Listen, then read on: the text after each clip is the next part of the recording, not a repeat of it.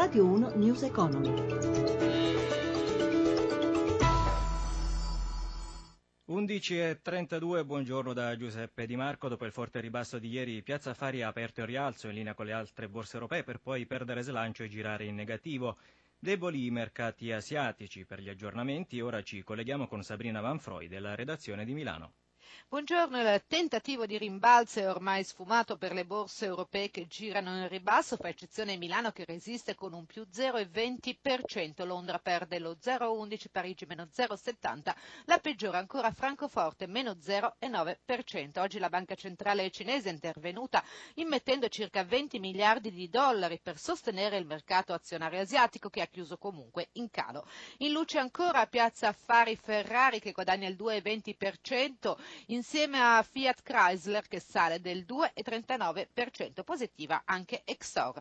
Lo spread scende a 96 punti base all'1,52% il rendimento decennale. Si indebolisce invece l'euro che si porta a quota 1,0770 sul dollaro, linea allo studio.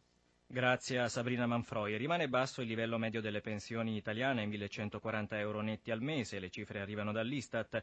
Le donne continuano ad essere penalizzate mentre i nonni sono comunque una risorsa contro la povertà. Su questi temi Americo Mancini ha intervistato Domenico Proietti della Will.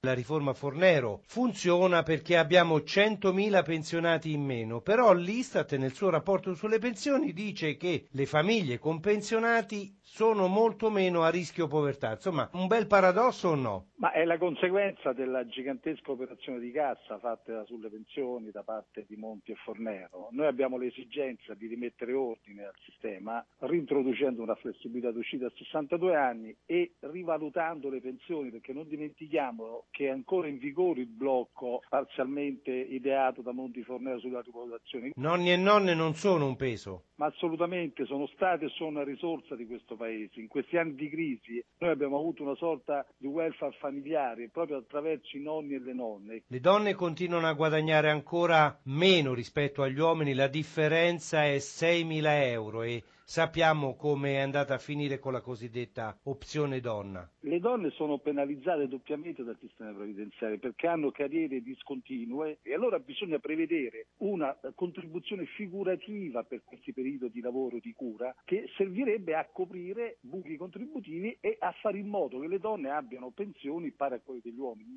Il mercato italiano dell'auto chiude il 2015 in netta ripresa. Secondo il Ministero dei Trasporti sono state vendute più di un milione e mezzo di vetture, con una crescita del 15,7% rispetto all'anno prima. FCA ha venduto oltre 440.000 auto, in aumento anche la quota di mercato. Sentiamo il commento di Gianprimo Quagliano, presidente del Centro Studi Promotor, al microfono di Sandro Marini. Il giudizio non può che essere positivo dopo una lunga crisi e una ripresina molto, molto contenuta nel 2014, nel 2015 finalmente abbiamo avuto un tasso di crescita a due cifre. Quali prospettive per il 2016?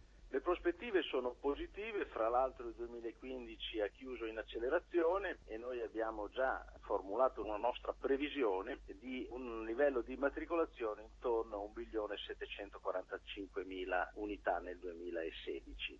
Le vendite sono andate bene anche per Fiat Chrysler Automobile? Decisamente. Sistematicamente il gruppo immatricola tutti i mesi un volume che fa registrare un incremento superiore a quello medio del mercato, quindi guadagna in quote di mercato. Ieri c'è stato il debutto di Ferrari a Piazza Affari. Cosa rappresenta questo per l'industria italiana dell'auto? Ha un grande valore simbolico perché l'industria dell'auto nel 2015 è tornata a produrre in maniera significativa dando un contributo anche alla ripresa dell'economia. Questa quotazione a Milano di Ferrari ha avuto successo e fra l'altro si è verificata proprio nel momento in cui si faceva il bilancio del 2015 che come abbiamo visto è decisamente positivo.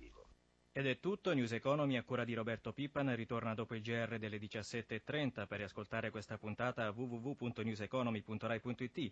Grazie a Fabrizio Rocchi per la parte tecnica, da Giuseppe Di Marco, buon proseguimento di ascolto su Radio 1. Radio 1 News Economy.